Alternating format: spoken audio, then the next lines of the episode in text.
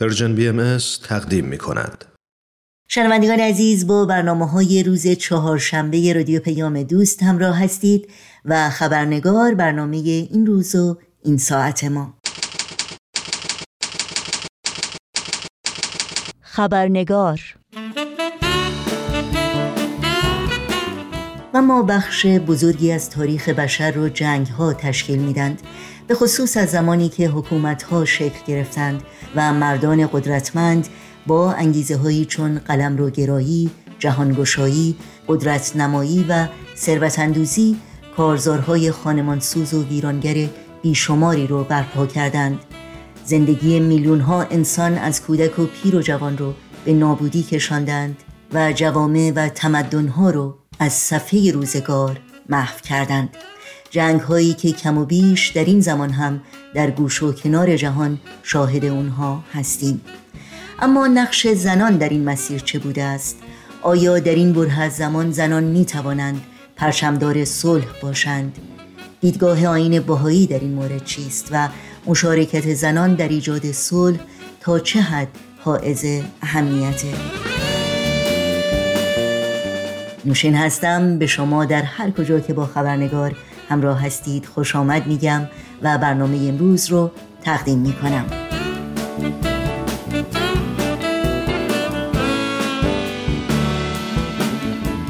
در برنامه این خبرنگار آقای داریوش لامی، نویسنده و پژوهشگر مسائل اجتماعی و تاریخی، میهمان ما هستند و با ما در مورد نقش زنان در ایجاد صلح به خصوص از نظرگاه آیین بهایی گفتگو می کنند. با هم به آقای داریوش لامی خوش آمد میگیم و گفتگوی این خبرنگار رو آغاز می کنیم. با ما همراه باشید.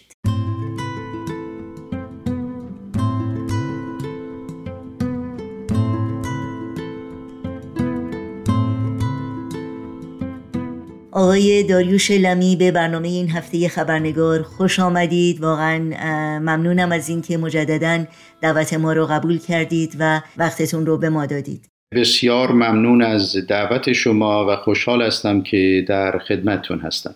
خیلی خیلی ممنونم. آقای لامی، همونطور که میدونید تاریخ جهان ما آکنده از جنگ بوده و باید بگیم هست، اما پرسش اینجاست که در این مسیر زنان چه نقشی داشتند و در کجای این تاریخ قرار می‌گیرند؟ بسیار سوال خوب و مهمی رو مطرح می‌فرمایید. اجازه بفرمایید که اول عرض کنم که تاریخ جهان انسانی که مدون شده شش هزار سال است، یعنی آنچه که از تاریخ می‌دانیم از شش هزار سال پیش تا به امروز است و در طول این شش هزار سال مدون شده مشخص شده که در تمام این هزاران سال غیر از حدود دویست و نود سال اون دنیا در جنگ به سر می برده، یعنی بیش از پنج هزار و هفتصد سال از این شش هزار سال دنیا به نحوی درگیر جنگی بوده. یکی از نکات قابل توجه این است که تقریباً عامل اصلی تمام این جنگ‌ها مردان بودند و زنان هیچ دخالتی در هیچ جنگی در طول تاریخ بشری فی الواقع نداشتند. به عبارت دیگه، به ندرت شاید در تاریخ پیدا کنید که جنگی بوده باشه که مردان در شروع آن جنگ دخالتی نداشته باشند. وقتی بیشتر این مطلب رو مطالعه می‌کنیم به آماری برمیخوریم که نشون میده که در طول تاریخ با اینکه سلاح‌های متفاوت و خانمان برانداز تری ساختن و در عین حال اعلام میکنند که این سلاح‌ها برای پیشگیری از وقوع جنگ است، ولی در واقع میبینیم که نه تنها چنین نبوده و نیست، بلکه جنگ‌ها بیشتر و شدیدتر و مخربتر هم شدند و حتی در حال حاضر نتایج وخیم و همه جانبه جنگ ها رو هم در حال حاضر میبینیم و هم ادامه این جنگ های وخامت بار رو در آینده بیشتر خواهیم دید.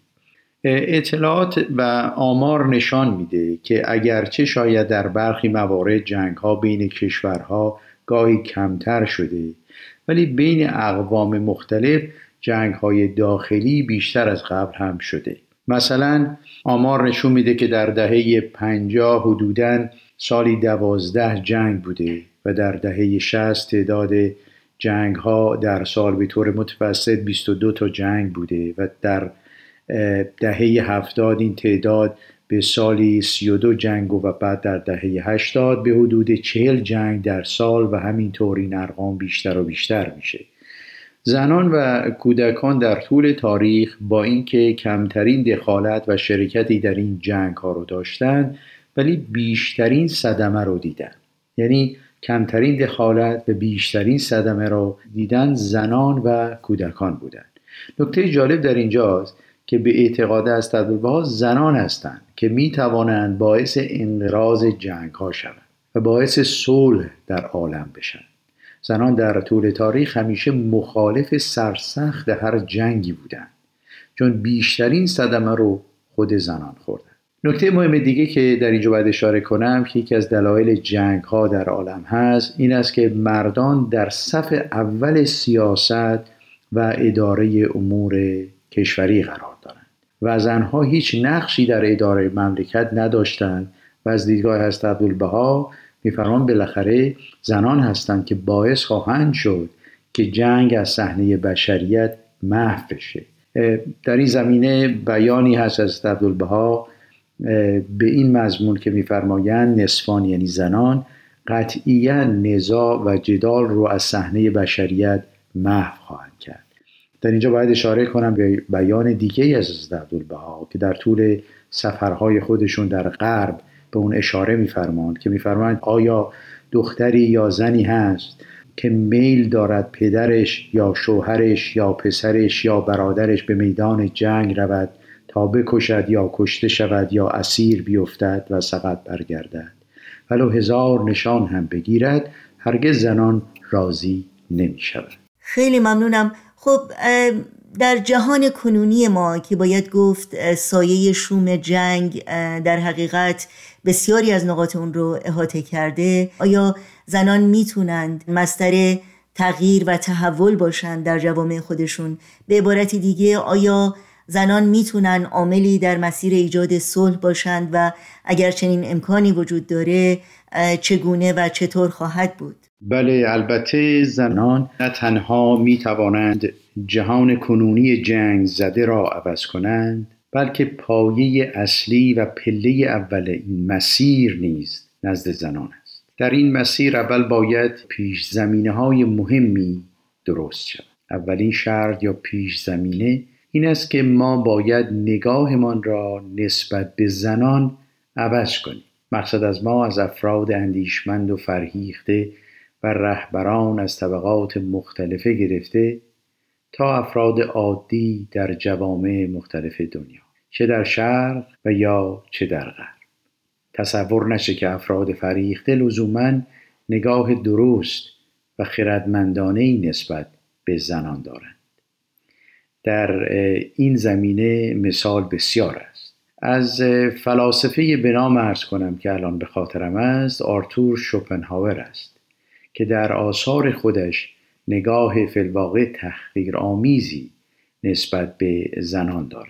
مثلا می نویسد که زن مویی دراز و عقلی کوتاه دارد. این نگاه در نویسندگان و اندیشمندان شرقی هم بسیار به چشم می خورد. نظر و نگاهی متعلق به عصر حجر و قرون وسطایی و دیدی آنتیک گونه و تبعیض گرایانه است. پس در ابتدا باید این گونه اندیشه‌های نابرابری رو از میان همگان برداریم، نه تنها در تئوری و یا حرف و کلام بلکه در عمل. این اندیشه و احساس باید ریشه‌کن شود که به عقیده بنده جامعه بهائی بنا به اندیشه‌های نوینی که در آثار و نوشتارهایش موجود است به چنین موفقیتی نائل آمده که میتواند الگویی برای جوامع دیگر هم قرار بگیره. اجازه بدید اشاره کنم فقط به یک نمونه و طاهره قرةالعین را به یاد بیاریم. او بود که شروع چنین کار مهمی رو بر اثر آثار حضرت باب پایه‌گذاری کرد. طاهره قرةالعین بسیاری از نظریات دانشمندان شرقی و غربی را به کنار زد. به عنوان نمونه افراد متفکر غربی مثل مترلین که می نوشت شما می توانید زنی را به دانشگاه بفرستید ولی نمی توانید او را به تفکر وادارید که دانشمند شود، طاهره ثابت کرد که نه تنها برای دانشمند شدن و تفکر کردن نیاز به رفتن دانشگاه نیست، بلکه می توان سرآمد دانشمندان زمان خود هم شد. حتی مقام علمی طاهره از بسیاری از دانشمندان تحصیل کرده زمان خودش هم بسیار پیشی گرفت. خلاصه عرض کنم که اندیشه های عقبگرایانه و آنتیک بسیاری از فلاسفه را سیاستمداران اروپایی هم زمزمه می کردن. نمونه معروفی از آن سیاستمداران ناپلئون هست که همیشه می گفته زنان را باید در خانه توقیف و زندانی کرد و درهای پیشرفت و ترقی را به روی آنان بست. البته از این نوع نمونه افکار در طول تاریخ بسیار است.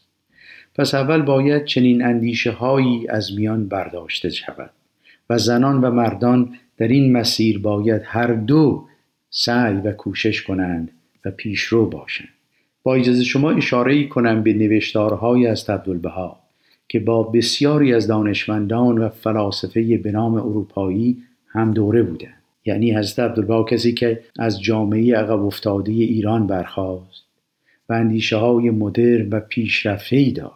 مثلا در آثار از عبدالبهاء در مورد زنان می‌خوانیم که در آینده نچندان دور وضع و موقع زنان از درخشش کامل برخوردار خواهد شد و به کمال افتخار خواهند رسید. فراوان است. و یا در جای دیگر می‌فرمایند که وقتی که زنان به مرتبه اعلای ترقی رسند صاحب امتیازات فوق‌العاده‌ای خواهند شد. مطمئن باشید که این پیشبینی تحقق خواهد یافت. پرسش بعدی من این هست که آیا مردان میتونند از زنان در برانداختن جنگ و ایجاد یک صلح پایدار بیاموزند و اگر اینطور هست این درس ها چه خواهند بود؟ البته همینطور است و البته به تمام معنا لازمه یک صلح پایدار این است که مردان از زنان بسیار بیاموزند، چون زنان فضائلی دارند که مردان از آن بی بهرند و یا کم بهرند و زنان لازم است که قدمی در این راستا بردارند تا فضیلت آنها در این مسیر مشخص‌تر و واضح‌تر بشه. حضرت عبدالبها بیان خطاب به عموم می‌فرمایند که همگان، یعنی هم مردان و هم زنان، سعی کنید که صلح از طریق مساعی زنان مستقر گردد، چرا که زنان کمتر از مردان رغبت به جنگ دارند و البته این ناشی از طبیعت زنانه آنان است. بعد در جای دیگه می‌فرمایند از عبدالبها که زنان هم به نوبه خود باید سعی کنند که این حقیقت رو هرچه بیشتر به ثبوت برسونند که آنها در ردیف اول اقدامات صلح‌جویانه قرار گیرند. این بیان از عبدالبها رو بنده زیارت کنم که می‌فرمایند جهت نمایی تا آمال صلح عمومی بین المللی از راه مساعی زنان تحقق یابد، زیرا مرد بیشتر از زن رغبت به جنگ دارد و شاهد و گواه حقیقی برای ثبوت افضلیت زن بر مرد خدمت و جدیتی است که در راه استقرار صلح عمومی به کار برد. از آن به مقام روحانی و انسانی زنان به مردان می آموزه که زنان مظهر مهر و محبت هستند، مظهر فداکاری و گذشت هستند. مراتب عشق و فداکاری زنان از مردان سبقت گرفته و این ویژگی هایی است که در اداره مملکت و تصمیم های سیاسی لازم است و این ویژگی هایی است که در طول تاریخ بشر دست‌اندرکاران امور از آن بی بهره بودند که منجر به جنگ‌های فراوانی شده. این ویژگی‌های زنانه است که مردان باید بیاموزند تا دنیایی بهتر داشته باشیم. بر طبق آثار بهایی برای رسیدن به عصر صلح جامعه نیاز هرچه بیشتر به این نوع خصلت‌ها و ویژگی‌های زنانه دارد. خصلت‌هایی مثل عشق و محبت به یکدیگر، گذشت و فداکاری برای همدیگه، دلسوزی و پشتیبانی در راه پیشرفت در این زمینه از ملزومات است.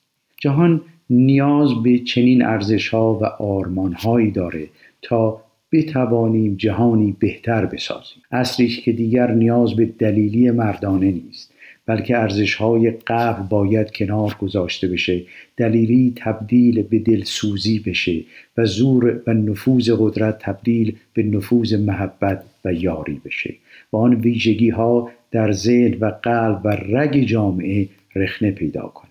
از این دید جهان باید کمتر مردانه و بیشتر تحت تأثیر ارزش‌ها و آرمان‌های زنانه قرار بگیره. در چنین صورتی است که زنان باید در صف اول در تصمیم‌گیری‌های سیاسی و مملکتی قرار بگیرند و مردان هم به نوبه خود چنین نظام فرهنگی را به عنوان پیش زمینه آماده کنند. ممنونم. از دیدگاه آیین بهایی نقش زنان در ایجاد یک جامعه صلح دوست چه هست؟ اگر ممکنه در این مورد توضیحاتی رو از شما بشنویم. اجازه بفرمایید که در ابتدا به چند نکته اشاره کنم. اولین نکته به گمان بنده که بسیار مهم و اساسی در پاسخ به این سوال خوب شما هست، دید و نگاه آثار بهایی و نوشتارهای بهایی در این زمینه است. اولین پله در مسیر یک جامعه صلح دوست، تأسیس یک فرهنگ جدید و مدرن، فرهنگ اخلاقی و همه جانبه است، با آرمانها، ارزشها و موازین معتدل و جهان شمول در همه ابعاد زندگی.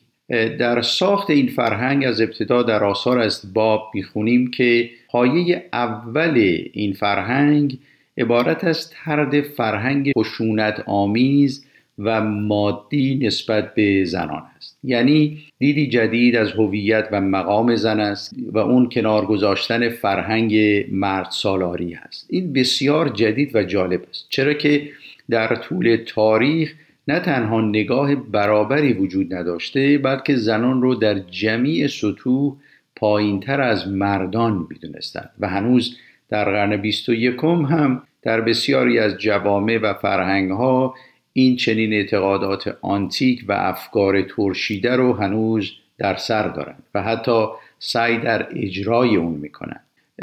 با این وقت محدود یکی دو نمونه از آثار از باب رو اجازه بفرمایید در مورد زنان عرض کنم.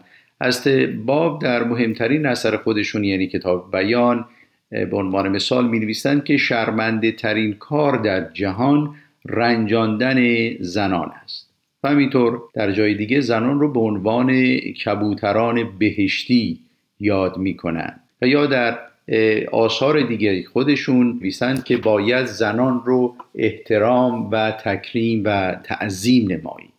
و همینطور بعداً در آثار بهایی هم بیشمار برمیخوریم به نوشته هایی که فرهنگ مرد سالاری رو محکوم میکنند، حتی واژه رجال رو که برمیخوریم در بسیاری از مواقع در مقابل واژه نساء نمیاد، یعنی زن در مقابل مرد نیست، بلکه معنی اجتماعی اون منظور نظر است، نه مسئله جنسیت زن و مرد بودن.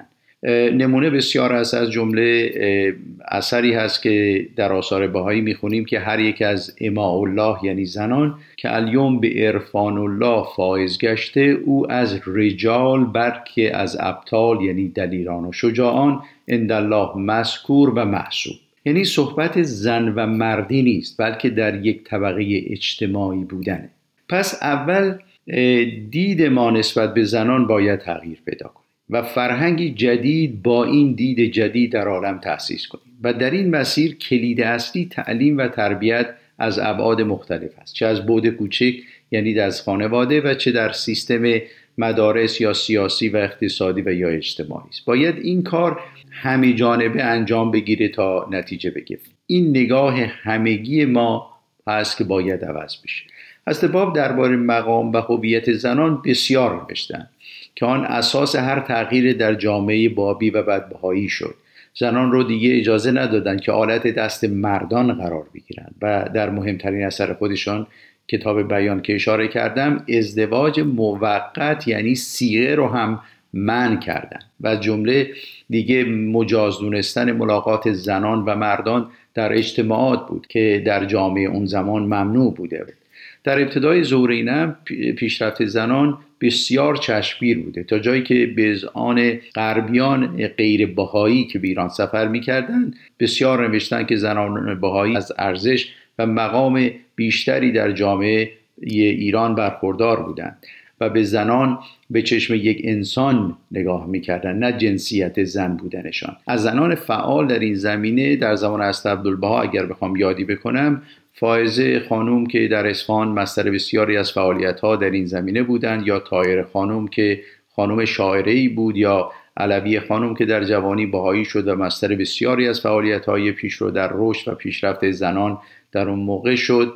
این نمونه‌ای از زنانی است که فعالانه در زمینه صلح و دوستی اقدامات فراوان و چشمگیری انجام دادند و بسیار از ابتدای ظهور این امر نقش‌آفرین بودند. آخرین پرسش من در رابطه با نقش زنان در ایجاد و استقرار یک صلح پایدار این هست که آیا ایجاد صلح بدون مشارکت فعال زنان امکان پذیر هست؟ بقیده شما؟ البته که چنین امکانی وجود نداره و تاریخ شاهد و گواهی مطلب هست.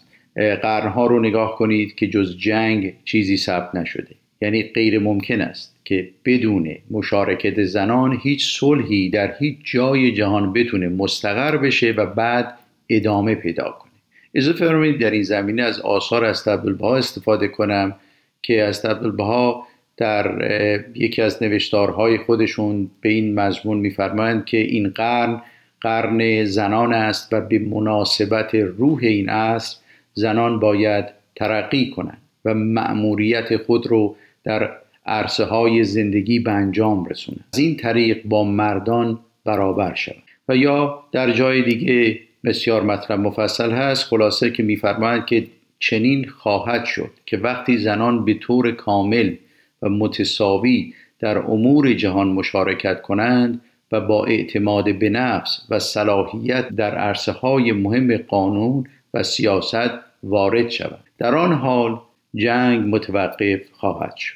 آقای داریوش لامی، بی نهایت سپاسگزارم از وقتتون، از صحبت‌های بسیار ارزنده و آموزنده‌ای که با ما سهیم شدید. تا وقت دیگر که امیدوارم باز هم میزبان شما در این برنامه باشیم، بهترین ها رو براتون آرزو دارم. با تشکر از سوالات بسیار خوب شما. پیام من برای تو پر از صدای شکوه های یک زن است. سکوت من به پای تو نشانه بغض و اعتراضم است. به هر رهی در این جهان یه مادر صبور و دل شکسته به زیر پای خشم تو اسیر افترا وابسته. شکایتم از این زمان نبرد نابرابر شکفتن بود. تو رفتی تلاش خواستن من از تو کم نبود. سؤال من از این جهان که درگیر جنگ و خون تشنگی، مرا ببین من یک زنم، همان که وارث درد بی کسی است. مرا ببین من یک زنم، همان که وارث درد بی کسی است.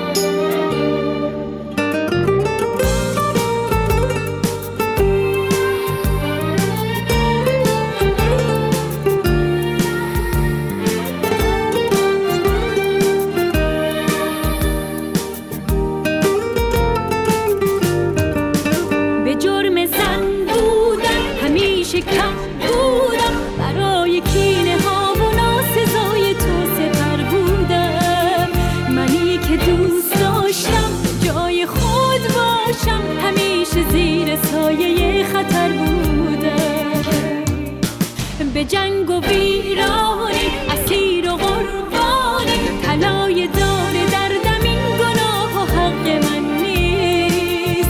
به لب رسید جانم، منی که در فغانم، پر از صدای رنج و بغض خستگیست. پیام من برای تو پر از صدای شکوه های یک سنم است. سکوت من به پای تو نشانه بغض و اعتراضم است. نشانه